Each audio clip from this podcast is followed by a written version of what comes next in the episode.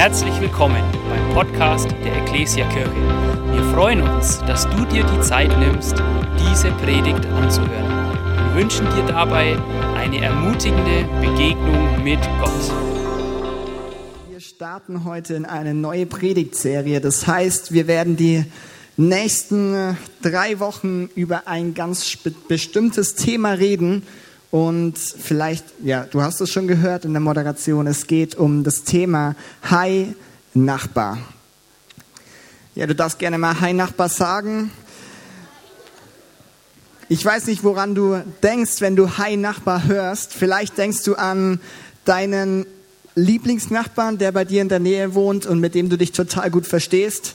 Vielleicht bist du hier und du sagst, du hast gar keine Nachbarn, weil du irgendwie am Land wohnst. Ich weiß es nicht. Vielleicht denkst du an deinen einen Nachbarn, den du immer im Treppenhaus siehst, aber du kannst dir nie seinen Namen merken, weil er, ja, ich weiß es nicht. Entweder liegt es an dir oder an ihm. Oder du denkst an den einen Nachbarn, da haben wir dadurch habe ich das Gefühl, kenne ich meine Nachbarn immer wieder, wenn die Post klingelt und du gehst runter und dann begegnest du immer Menschen, die irgendwelche Pakete bestellt haben und dann lernt man seine Nachbarn auch so kennen. Das ist alles schön. Worum geht es in dieser Predigtserie? Theoretisch ja um Nachbarn, aber nicht nur um den Nachbarn, der wirklich Tür an Tür bei dir wohnt, sondern es geht um Menschen ganz grundsätzlich. Es geht in dieser Serie um, vielleicht ist es dein Nachbar, aber auch einfach Menschen, die in deinem Umfeld sind, die in deinem Alltag dir immer wieder über den Weg laufen. Vielleicht in deiner Nachbarschaft, aber vielleicht auch Menschen, die in deiner auf deiner Arbeit sind, die du immer wieder siehst. Menschen, die, keine Ahnung, du bist vielleicht in einem Verein und die siehst du dort immer wieder. Menschen, mit denen du regelmäßig Kontakt hast. Die Bibel ähm, würde vielleicht sagen, hey, es ist dein Nächster, der, der dir als Nächster, Nächster ist. Und wir wollen uns in dieser Predigtserie mit diesem, ja, mit diesem Thema auseinandersetzen. Und zwar wollen wir sehen, wollen wir schauen, wie sieht Gott deinen Nächsten? Wie sieht Gott deinen Nachbarn, deinen Menschen, der vielleicht bei dir um die Ecke wohnt und der ja vielleicht Jesus noch gar nicht kennt? Und wir haben eine Bibelstelle, die, die so über den nächsten drei Wochen ähm, stehen soll. Und zwar steht in Lukas 19, da heißt es, und der Menschensohn, das ist Jesus, ist gekommen, um zu suchen und zu retten, was verloren ist. Er ist gekommen, um zu suchen und zu retten, was verloren ist. Und Gottes Herzschlag ist es, dass er Menschen, dich und mich und Menschen, die Jesus noch nicht kennen, dass er sie sucht und dass sie gerettet werden, dass sie anfangen, ein Leben mit Gott zu führen, dass sie anfangen, an Gott zu glauben. Das ist Gottes Herzschlag und wir lesen hier suchen, retten. Das sind aktive Worte, ja. Als Jesus hier auf der Erde war, war er nicht passiv, hat so in den Tag hineingelegt und hat geschaut, wer ihm über den Weg läuft, sondern er hat ganz aktiv die Menschen gesucht und wollte die Menschen retten, die, die Gott noch nicht kennen. Und das möchte Jesus auch heute noch machen.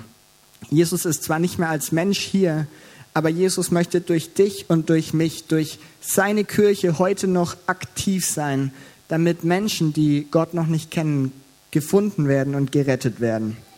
Das ist sein Herzschlag und wir möchten einfach die nächsten drei Wochen schauen, hey, was können wir vielleicht tun, um unseren Herzschlag in Einklang mit Gottes Herzschlag zu bringen, dass wir unsere Nachbarn sehen, dass wir unsere Nachbarn sehen, wie Gott sie sieht und dass er durch uns wirken kann. Und da werden wir die nächste Woche ähm, was über das Thema Gebet hören. Als Abschluss geht es dann ganz praktisch darum, wie kann ich auf auf Menschen zugehen, wie kann ich auf meinen Nachbarn zugehen und mit ihm reden. Und heute geht es um folgendes Thema, und zwar unser Herz, eine Herzensangelegenheit. Weil ich immer wieder merke, wenn es darum geht, Menschen zu sehen, wie Jesus sie sieht, ähm, ganz nah an Gottes Herzschlag dran zu sein, das ist eine Herzensangelegenheit. Das ist etwas, was uns immer wieder neu wahrscheinlich herausfordert, auch wenn wir schon lange mit Gott unterwegs sind. Und ich habe ein, ich lese zurzeit ein Buch, da habe ich ein cooles Zitat gelesen von einem britischen Mann, der hat gesagt, die größte Schwierigkeit bei der Bekehrung, also wenn ein Mensch anfängt an Gott zu glauben, die größte Schwierigkeit ist es dann, dass sich sein Herz für Jesus öffnet. Und die größte Schwierigkeit nach der Bekehrung ist es, das Herz bei Gott zu behalten. ich weiß nicht, ob du das unterschreiben kannst, aber wenn ein Mensch, der mit Gott noch nichts zu tun hat, irgendwann sagt, hey ja, ich fange an, an Gott zu glauben. Ich möchte diesem Jesus nachfolgen. Das ist ein großer Schritt. Und ich weiß für mich, das war ein großer Schritt, mein Herz zu öffnen und zu sagen, ja, ich glaube jetzt an Jesus und ich nehme das Ganze ernst. Das ist eine Herausforderung. Die andere Herausforderung ist, glaube ich, wenn du schon lange mit Gott unterwegs bist und wenn du an ihn glaubst, dass dein Herz immer noch ja ganz nah an Gott dran ist, dass wir nicht unsere eigenen Wege links und rechts weggehen, sondern dass wir immer noch versuchen, so unser Leben zu führen, wie Gott es sich wünscht, wie es sein Wille ist. Und ich glaube, das ist eine Herausforderung, mit der wir uns immer wieder auseinandersetzen dürfen. Immer wieder unser Herz ja, überprüfen, ob es noch so schlägt, wie Gott es sich wünscht. Und das wollen wir jetzt in dieser Predigt einfach tun. Wir wollen reinschauen, wie sieht Gottes Herz aus, wenn er deinen Nachbarn und deinen oder meinen Nächsten sieht ähm, und was können wir davon vielleicht lernen, um unseren Herzschlag in Einklang mit seinem Herzschlag zu bringen. Und dazu wollen wir eine Bibelstelle lesen. Ähm, wir glauben, dass die Bibel Gottes Wort ist und dass darin Wahrheit steckt, die, die uns da, wo wir gerade heute stehen, einfach ermutigt und weiterbringen soll. Und wir lesen mal in Markus 6. Da steht folgendes. Die Apostel kamen wieder bei Jesus zusammen und berichteten ihm alles, was sie getan und gelehrt hatten.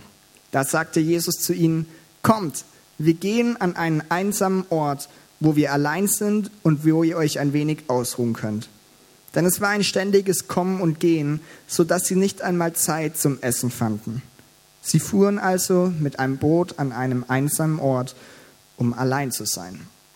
Mal so weit, ein paar Verse vorher ähm, hat Jesus seine, die Apostel, die, die Jünger ähm, ausgesandt und er hat gesagt, hey, geht hin in, in die umliegenden Dörfer, geht hin in eure Nachbarschaft vielleicht ähm, und predigt und lehrt von mir, erzählt von Gott und ähm, ermutigt die Menschen anzufangen, an Gott zu glauben.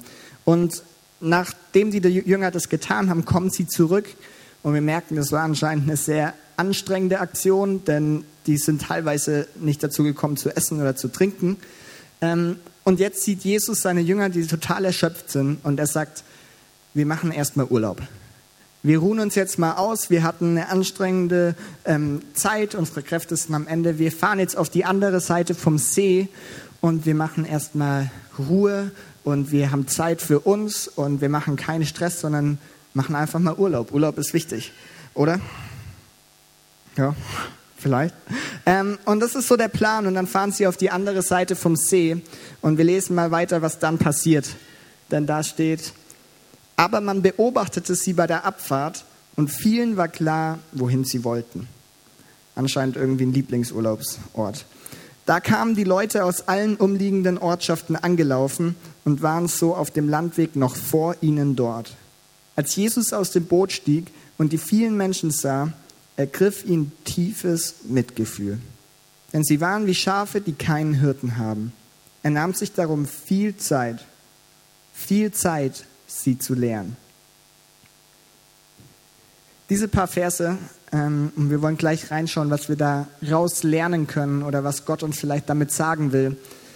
Ich habe drei Punkte, die, die, die uns ermutigen und die uns, glaube ich, helfen, ja, Menschen, unseren Nachbarn, unseren Nächsten so zu sehen, wie, wie Gott es sich auch wünscht.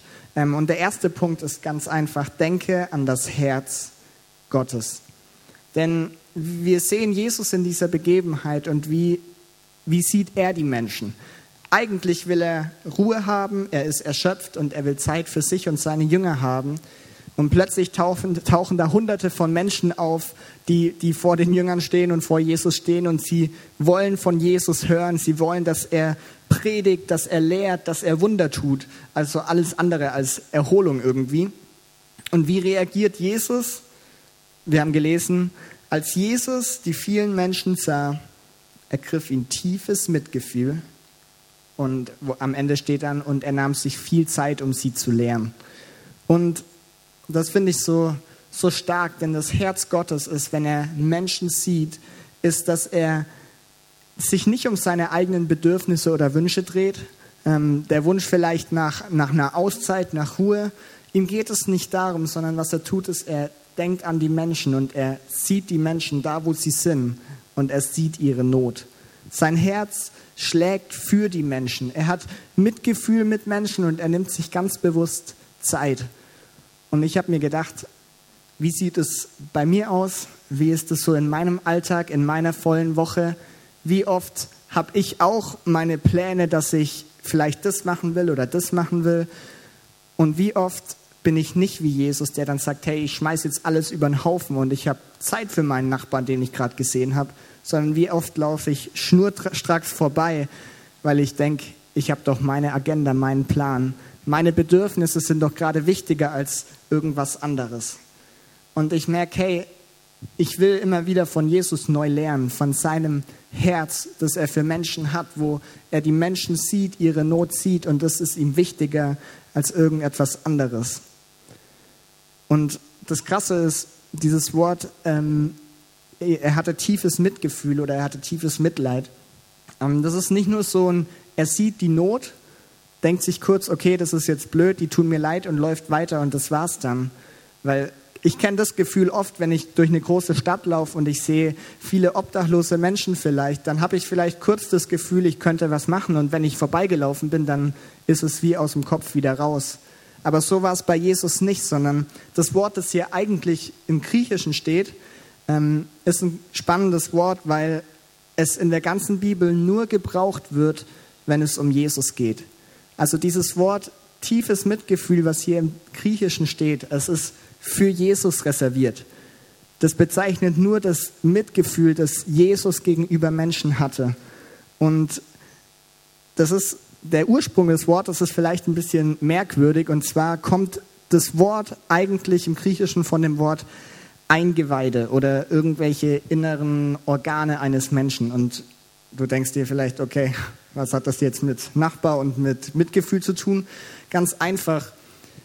Die Bibel meint im übertragenen Sinne damit, dass es der tiefste oder der, der, der feste Sitz der Gefühle meint. Also das, was Jesus, wo, hier, wo Jesus hier angerührt wird und wo er Mitgefühl hat, das ist nicht ein oberflächliches Gefühl, das schnell wieder weg ist, sondern es berührt ihn da im Zentrum, wo, wo die tiefsten Gefühle sitzen. Das heißt, es ist etwas, was ihn wirklich innerlich bewegt hat. Es war nicht oberflächlich, sondern es war im Zentrum seiner Gefühle, hat er die Menschen gesehen und er hatte Mitleid, Mitgefühl mit ihnen. Und das finde ich so krass. Eine andere Übersetzung sagt, er wurde innerlich bewegt und genau das ist es. Er sieht Menschen und er sieht vielleicht eine Not. Die Menschen damals, er steht drin, sie waren wie Schafe ohne Hirten. Das heißt, gemeint ist, das waren Menschen, die geistlich keine Ausrichtung hatten. Sie wussten nicht, in welche Richtung sie gehen sollen. Und Jesus sieht die Not, ist innerlich bewegt und er tut auch etwas. Und das ist so krass. Jesus Herz schlägt so für Menschen. Und das ist nicht die einzige Begebenheit in der Bibel, die wir von Jesus lesen, ähm, sondern es gibt verschiedene Situationen, wo Jesus Zeit mit Zolleinnehmern verbringt oder mit Menschen, die damals eigentlich abgestoßen vom Volk waren, mit denen niemand Zeit verbringen wurde, weil sie Abschauen waren. Aber Jesus hat sich Zeit für diese Menschen genommen und er hat mit ihnen gegessen, er hat mit ihnen geredet, ihm waren diese Menschen wichtig. Oder anderes Beispiel, wir kennen vielleicht das Gleichnis vom verlorenen Sohn. Und der Vater, der, der symboliert Gott. Und wir sehen auch da Gottes Herz, denn als sein Sohn weggelaufen ist, wünscht er sich nichts mehr, als dass sein Sohn zurückkommt. Und sein Herzschlag ist, dass dieser Sohn gefunden und gerettet wird. Und das ist Gottes Herz, wenn, wenn er deinen Nachbarn sieht, wenn er auch dich sieht und wenn er mich sieht. Und das finde ich so ermutigend zu wissen. Wir haben einen Gott, der ist nicht, nicht entfernt und fremd für uns, sondern es ist ein Gott, der schaut auf dich und ist voller Liebe für dich. Und genau das tut er auch, wenn er deinen Nachbarn und deinen Nächsten sieht. Und ich habe mir gedacht, hey, ich möchte mich immer wieder neu daran erinnern, wie Gottes Herz für Menschen schlägt. Wenn ich heute heimkomme und an meiner, am Zaun von meiner Nachbarin vorbeilaufe, dann will ich diese Frau sehen, wie Jesus sie sieht. Und ich möchte nicht irgendwie denken, sie ist jetzt gerade uninteressant für mich, sondern ich möchte, dass ich ja Gottes Herz selber annehmen und dass ich sie sehe, so wie, sie, sie, so wie er sie sieht. Das ist der erste Punkt. Denke an das Herz Gottes. Ich glaube, das hilft uns enorm. Der zweite Punkt heißt, denke an die Realität. Denke an die Realität und du fragst dich vielleicht, welche, was meint Realität hier? Wir haben letzte Woche eine Predigt gehört ähm, von Peter Schneider, die auf jeden Fall herausfordernd war, aber auch echt stark. Und da ging es ganz viel um, um Entrückung, um die Zukunft, um die Ewigkeit. Und ich meine mit diesem Punkt, denke an die Ewigkeit als Realität. Denke an die Ewigkeit als Realität. Denn Jesus hat mal gesagt, auf diese Menschen wartet die ewige Strafe. Aber die Menschen, die nach Gottes Willen gelebt haben, empfangen das ewige Leben. Was Jesus hier meint oder anspricht, ist, in der Bibel steht es an ganz vielen Stellen, dass jeder Mensch irgendwann am Ende seines Lebens gerichtet wird. Jeder Mensch wird danach gerichtet, wie er sein Leben hier auf dieser Erde gelebt hat. Und die Bibel sagt, es gibt dann zwei Möglichkeiten. Die eine Möglichkeit ist, was wir ganz oft als Himmel bezeichnen, ist eine, das ist das ewige Leben, wie es Jesus hier sagt. Ewiges Leben mit Gott. Und die andere Möglichkeit ist aber, was, was wir oft Himmel oder Hölle nennen, ist die ewige Strafe, also in Ewigkeit ohne Gott.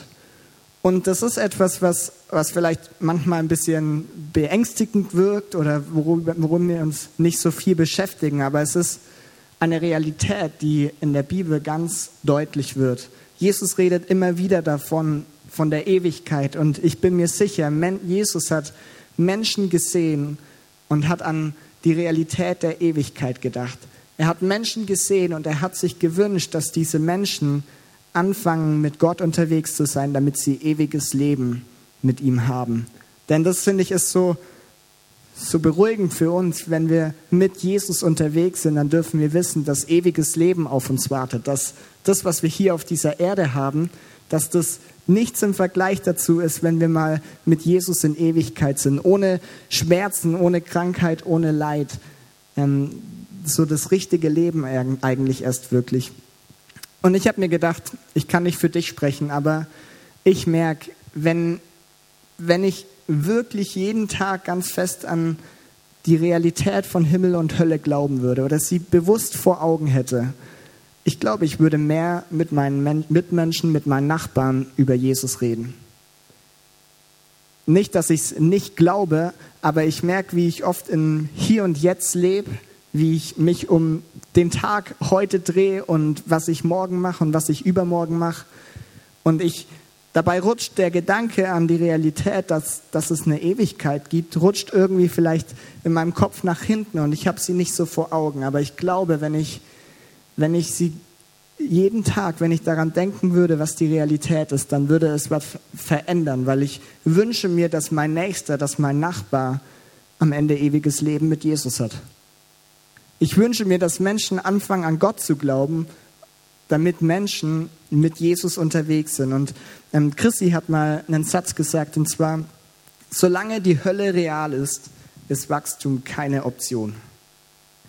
Er meint damit, solange, wir, solange es die Hölle gibt und wir wissen, am Ende des Lebens gibt es ewiges Leben oder ewige Strafe, gibt es keine Alternative dazu, dass, dass wir als Kirche wachsen und dass wir alles dafür geben, dass mehr Menschen anfangen an Jesus zu glauben. Denn wir wissen, was die Realität ist und ähm, es sollte uns, glaube ich, motivieren, dass, dass wir alles dafür tun, dass Menschen ja anfangen an Gott zu glauben. Und ich habe ein Bild, das das vielleicht ein bisschen praktischer macht. Ähm, und mir hat es zumindest geholfen. Und zwar, ich glaube, eine Sache, die für die Corona gut war, ist, dass Menschen grundsätzlich mehr spazieren gehen. Ähm, zumindest war es bei uns so. Und stell dir einfach mal vor, die Sonne kommt raus, das ist sehr schön. Du machst heute Nachmittag noch einen Herbstspaziergang und gehst irgendwo im Wald spazieren und da kommt irgendwo ein Steinbruch.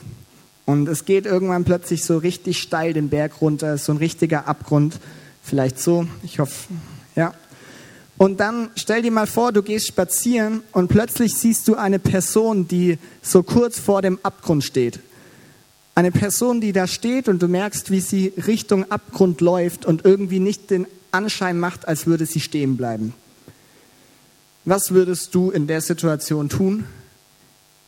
Ich hoffe, dass du nicht einfach vorbeiläufst, sondern ich hoffe, dass jeder von uns irgendwie alles daran setzen würde, dass diese Person nicht diesen Abgrund herunterfällt. Vielleicht würdest du losschreien und rufen und Stopp rufen und sagen, hey, dreh um. Vielleicht würdest du einfach nur heftig winken, ich weiß es nicht, oder du rennst zu der Person und packst sie, ziehst sie weg von diesem Abgrund, ich weiß es nicht.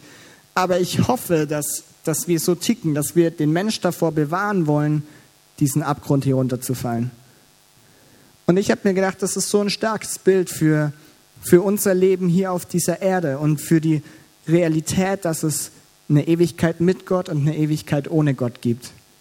Denn ich weiß, meine, meine Nachbarn, meine Menschen, die, die Jesus nicht kennen, sie laufen auf diesen Abgrund zu. Und ich will mich daran erinnern und ich will mich ermutigen, dass ich alles daran setze, dass Menschen nicht diesen Abgrund runterfallen, sondern ich sie auf Jesus hinweisen kann und zeigen kann, dass da ein Gott ist, der ewiges Leben für uns vorbereitet hat.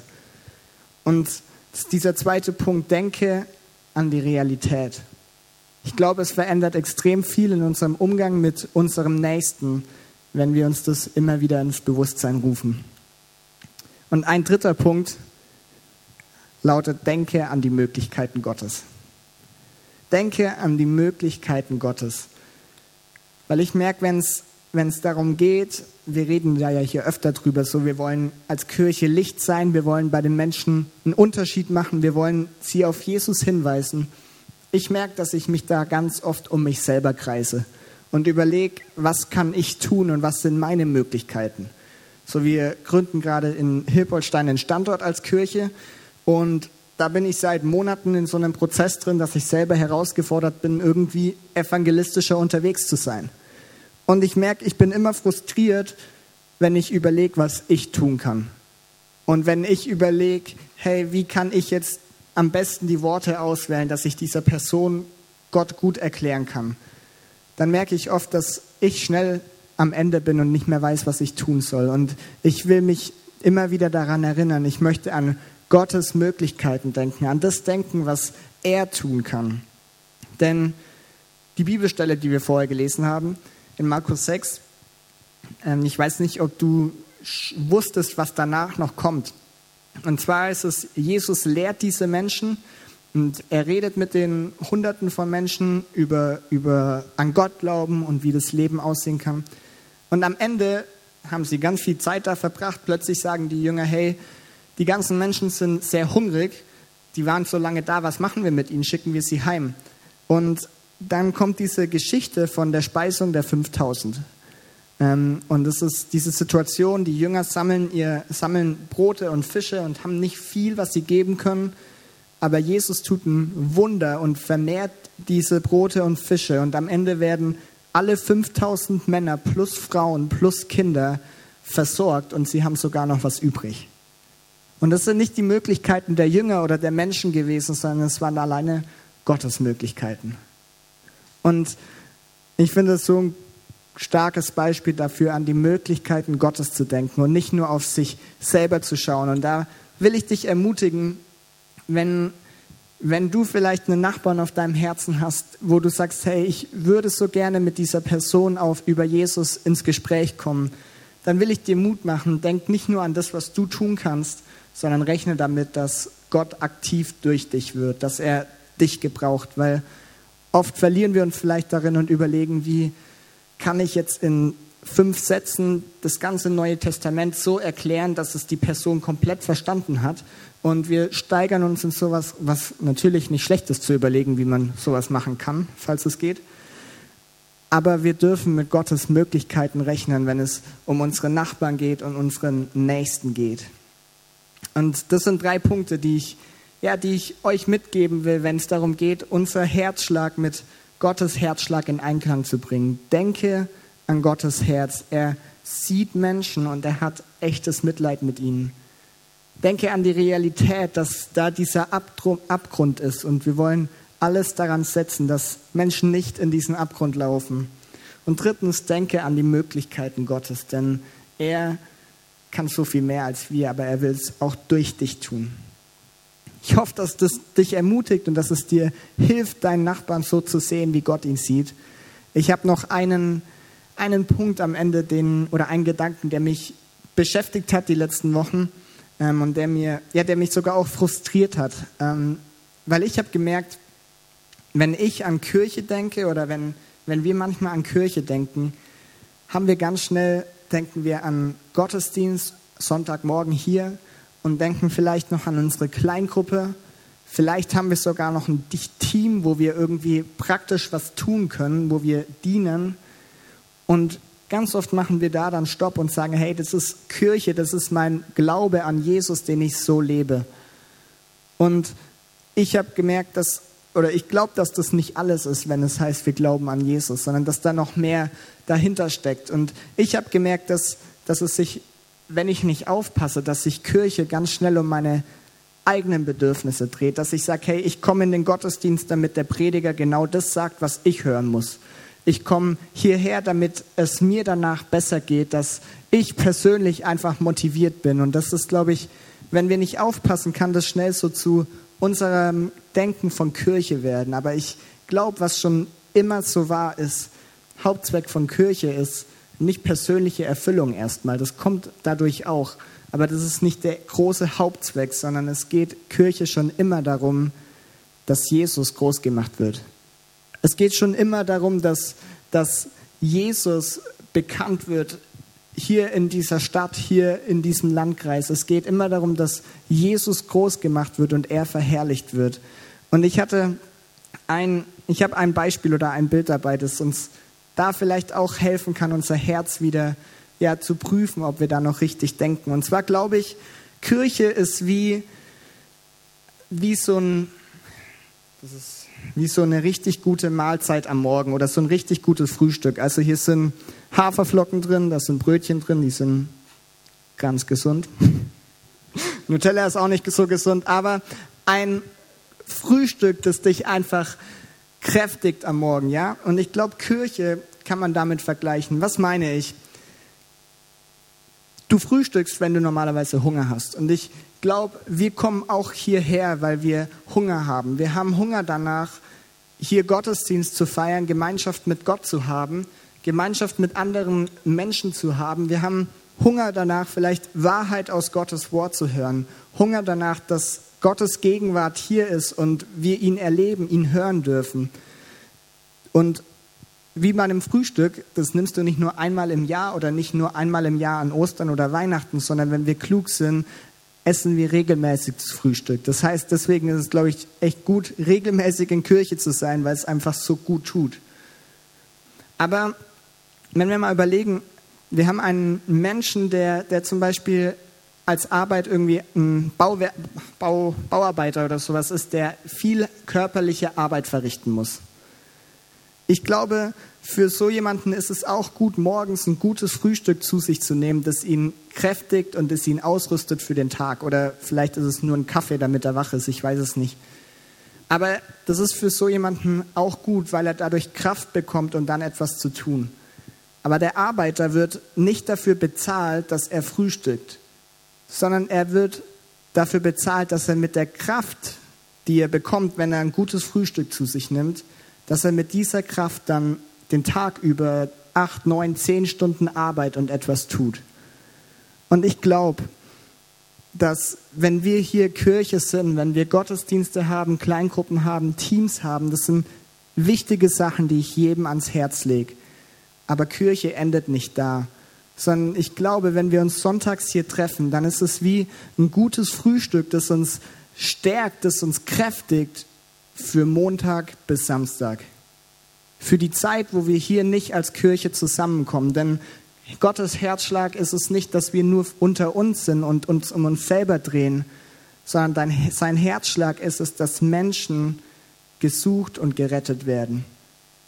Und ich habe gemerkt, hey, ich, will mein Herz wieder da verändern lassen. Und ich möchte mich nicht nur um, um uns als Kirche drehen und einfach schauen, dass, dass das Frühstück immer nährhafter wird und immer besser wird und dass es nächsten Sonntag Pfannkuchen gibt und dann gibt es noch noch besseren Kaffee und noch solche Sachen, sondern ich möchte schauen, dass ich im Kopf habe, dass es mich stärkt, dass ich, wenn ich hierher komme, dass es mir Kraft gibt, dass ich von Montag bis Samstag bei mir in der Straße Menschen sehe und sagen kann, hi Nachbar, ich sehe dich, wie Gott dich sieht. Ich will dich lieben und hey, ich habe dich auf dem Herzen. Ich wünsche mir, dass du Jesus kennenlernst. Und dazu will ich uns ermutigen, dass wir uns nicht um uns selber drehen. Kirche war noch nie da, dafür da, dass wir uns um uns selbst drehen, sondern dass wir uns vielmehr um unsere Nächsten drehen, um den Menschen, den du vielleicht gerade auf dem Herzen hast, wo du weißt, das ist jemand, der, der kennt Jesus noch nicht, der, der sollte ihn aber kennenlernen, dann wünsche ich, dass wir diese Menschen am Herzen haben. Und ich glaube, da dürfen wir einfach uns die nächsten Wochen drauf einlassen und ich möchte euch auch herausfordern, da einfach offen zu sein für, ja, für, für Gott, der vielleicht uns ganz neu gebrauchen will, denn er ja, möchte einfach durch dich wirken in deiner Nachbarschaft. Und die Band darf mal nach oben kommen, weil wir am Ende sind. Aber ich will dich einfach noch ja, fragen, wie sieht dein Herz gegenüber deinen Nachbarn aus? Wie siehst du die Menschen, die vielleicht bei dir im Umfeld sind? Wie siehst du die Menschen, die, die auf deiner Arbeit sind und wo du weißt, sie glauben nicht an Gott? Wie siehst du diese Menschen? Siehst du sie wie, wie Gott, der voller Liebe und voller Mitgefühl ist? Oder merkst du, hey, da will ich Gott wieder an meinem Herz wirken lassen, dass ich diese Liebe neu begreifen darf und die Menschen neu sehen darf?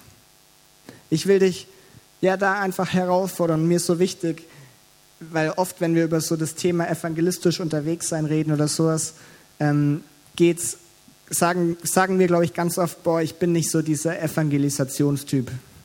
Das, kann, das können die drei Leute machen, weil das ist irgendwie so voll deren Ding. Die sind extrovertiert und die machen das gerne, aber das ist nicht so mein Ding, sondern ich bin lieber hier im geschützten Rahmen. Ich kenne das total gut, weil ich das, ich würde auch nicht sagen, dass ich der evangelistische Typ bin. Aber ich weiß eine Sache. In, Im 2. Korinther Kapitel 5 steht, dass jeder Mensch, der, der anfängt an Gott zu glauben, dass er Botschafter an Christi Stadt ist. Und da ist nicht die Rede davon, dass das nur ein paar Leute sind, die, die diese evangelistischen Typen sind, sondern die Rede da ist davon, dass es, wenn wir anfangen an Jesus zu glauben, wenn wir wiedergeboren sind, dann ist das deine neue Identität, die Gott in dich hineingelegt hat. Und ich wünsche mir so sehr, dass wir als Kirche ja da einfach immer mehr hineinwachsen. Dass wir als Kirche hier in Rot nicht dafür bekannt sind, dass wir die besten und tollsten Gottesdienste haben, was auf jeden Fall auch cool ist, wenn wir dafür bekannt wären. Aber ich wünsche mir, dass wir als Kirche dafür bekannt sind, dass, dass Menschen sagen, hey, die Menschen aus der Ecclesia Kirche Rot, die, die sind so voller Liebe und die, die sehen die Menschen, die in Not sind und die, die laufen nicht an den Menschen vorbei, sondern sie, sie leben dieses Heil Nachbar. Und ich glaube, das ist nicht nur mein Wunsch, sondern das ist das, was Kirche sein soll. Und da will ich dich einfach einladen für die nächsten Wochen, wenn wir uns mit diesem Thema beschäftigen. Lass dich drauf ein. Ich weiß nicht, wo du vielleicht da stehst, ob du sagst, hey, ich bin da schon voll gut unterwegs oder du sagst, ich glaube, ich brauche da, das ist eine Herzensangelegenheit, ich muss da, glaube ich, was verändern. Dann will ich dich ermutigen, nutze diese Zeit, nutze die nächsten Wochen, um dich bewusst mit diesem Thema auseinanderzusetzen. Auch trotz Corona, vielleicht, du siehst natürlich nicht mehr so viele Menschen, aber ich merke, meine Nachbarin, die steht genauso im Garten, wie sie es auch vorher getan hat. Und die kehrt da immer noch die Straße, wie sie es vorher auch getan hat. Und ich kann immer noch zu ihr hingehen und sie grüßen oder mit ihr reden. Wir haben immer noch Möglichkeiten, Licht zu sein. Und ich will ja, dich einladen, dass du einfach mal mit, mit mir, mit uns aufstehst. Wir wollen jetzt in ein Lobpreislied noch gehen. Und ja, ich will dich einfach ermutigen, dass du die Zeit jetzt auch nutzt und vielleicht auch Gott fragst, wo merkst du, Gott fragst, hey, wo brauche ich vielleicht Veränderung? Wo muss ich vielleicht meinen Blick auf Menschen ja wieder an deinen Blick anpassen? Ich will einfach noch für uns beten und ich lade dich ein, dass du einfach deine Augen schließt. Jesus, wir danken dir, dass dass du Menschen siehst und dass du Menschen auf dem Herzen hast. Ich danke dir, dass du jeden einzelnen von uns siehst und voller Liebe anziehst. Dass wir, ja, auch wenn wir es vielleicht nicht verdient haben, wissen dürfen, dass du voller Liebe für uns bist, Jesus. Und das ist so ein Privileg und wir können dir nur dafür danken. Und wir beten einfach, ja, für, ich will beten für jeden, der, der vielleicht durch diese Predigt einfach merkt, hey, ich möchte ja in diesem Bereich, in meiner Beziehung zu meinem Nächsten, wie ich meine Nachbarn sehe, ich möchte da meinen Herzschlag neu in Einklang bringen mit deinem Herzschlag. Jesus, ich bete für jede Person, die das gerade so fühlt oder so will. Und da bete ich einfach, dass wir erleben dürfen, wie du uns da führst und wie, wie du uns auch gebrauchst in unserer Nachbarschaft, um auf dich hinzuweisen. Jesus, jeder auf seine Art und Weise und ähm, so, wie es irgendwie authentisch ist. Aber ich bete, dass du uns gebrauchst, dass du groß gemacht wirst hier in Rot. Und dafür wollen wir beten und für die nächsten Wochen, dass du da echt zu uns sprichst und uns ermutigst, dass du uns neu ausrichtest, damit wir hier in Rot und in Hilpoltstein einfach ja Licht sein dürfen und auf dich hinweisen dürfen. Und ich habe noch eine Frage und deine Augen, die Augen können einfach gerne zubleiben. Und vielleicht bist du nämlich heute Morgen hier und du bist das erste Mal hier oder du bist bis jetzt noch nicht so oft hier gewesen und für dich ist das alles noch relativ neu. Vielleicht sagst du, hey, dieser Gott, der Menschen mit Liebe anzieht, ich kenne diesen Gott nicht. Dann will ich dir sagen, dann bist du hier am genau richtigen Ort. Denn falls du sagst, hey, ich kenne das nicht und ich kenne mich mit der Bibel nicht aus, ich kenne diesen Gott noch nicht, ich glaube auch noch nicht wirklich an ihn, aber das, was du heute gehört hast, hat dich angesprochen dann will ich dir gleich eine Möglichkeit geben. Und zwar, wir glauben an einen Gott, der echt voller Liebe für dich ist. Wir glauben an einen Gott, der, der dich liebt und der dich auch dann liebt, wenn, wenn du das vielleicht gar nicht selber nachvollziehen kannst. Und wenn du sagst, hey, ich glaube noch nicht an diesen Gott, aber ich möchte das versuchen, dann will ich dir die Möglichkeit geben, während einfach unsere Augen geschlossen sind und du sagst, hey, ich möchte heute einen Schritt auf diesen Gott zu wagen, diesen Gott, der ewiges Leben hat, dieser Gott, der, der alles für mich gegeben hat, dann, während die Augen zu sind, darfst du jetzt einfach kurz deine Hand heben, um, um das als ein Zeichen für dich selber zu machen, um bewusst etwas zu tun und zu zeigen, ja, ich möchte mich auf diesen Gott einlassen und ich möchte diesen Gott kennenlernen, der anscheinend voller Liebe ist. Wenn du das bist, dann darfst du jetzt einfach ja gerne kurz deine Hand heben als Zeichen, dass du da einen Schritt gehst.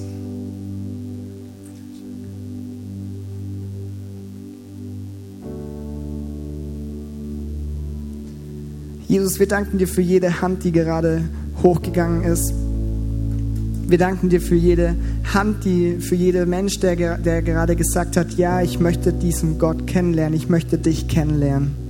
Und wir beten, dass ja, dass die Personen das einfach erleben dürfen, dass es die beste Entscheidung ist, ein Leben mit dir zu führen, Jesus. Und da beten wir einfach, dass, ja, dass, dass sie erleben dürfen, wie du kommst in ihr Leben und wie du sie anrührst, wie du voller Liebe, wie du Menschen anziehst, sie einfach da siehst, wo sie gerade sind, dass du all das vergibst, wo vielleicht Schuld in ihrem Leben ist. Jesus, danke, dass du gut bist und ich bete, dass du diese Personen segnest, Jesus, dass sie deine Liebe erleben dürfen und erleben dürfen, was für ein guter Gott du bist, Jesus. Amen. Wir hoffen, dass dir diese Predigt gefallen hat und dich in deinem Leben mit Gott stärkt. Außerdem wollen wir dich gerne besser kennenlernen. Dazu bist du herzlich eingeladen, unsere Sonntagsgottesdienste um 9.30 Uhr und 11 Uhr zu besuchen. Schau doch mal auf www.ecclesia-rot.de vorbei oder auf den sozialen Medien unter Ecclesia Rot. Wir freuen uns auf dich.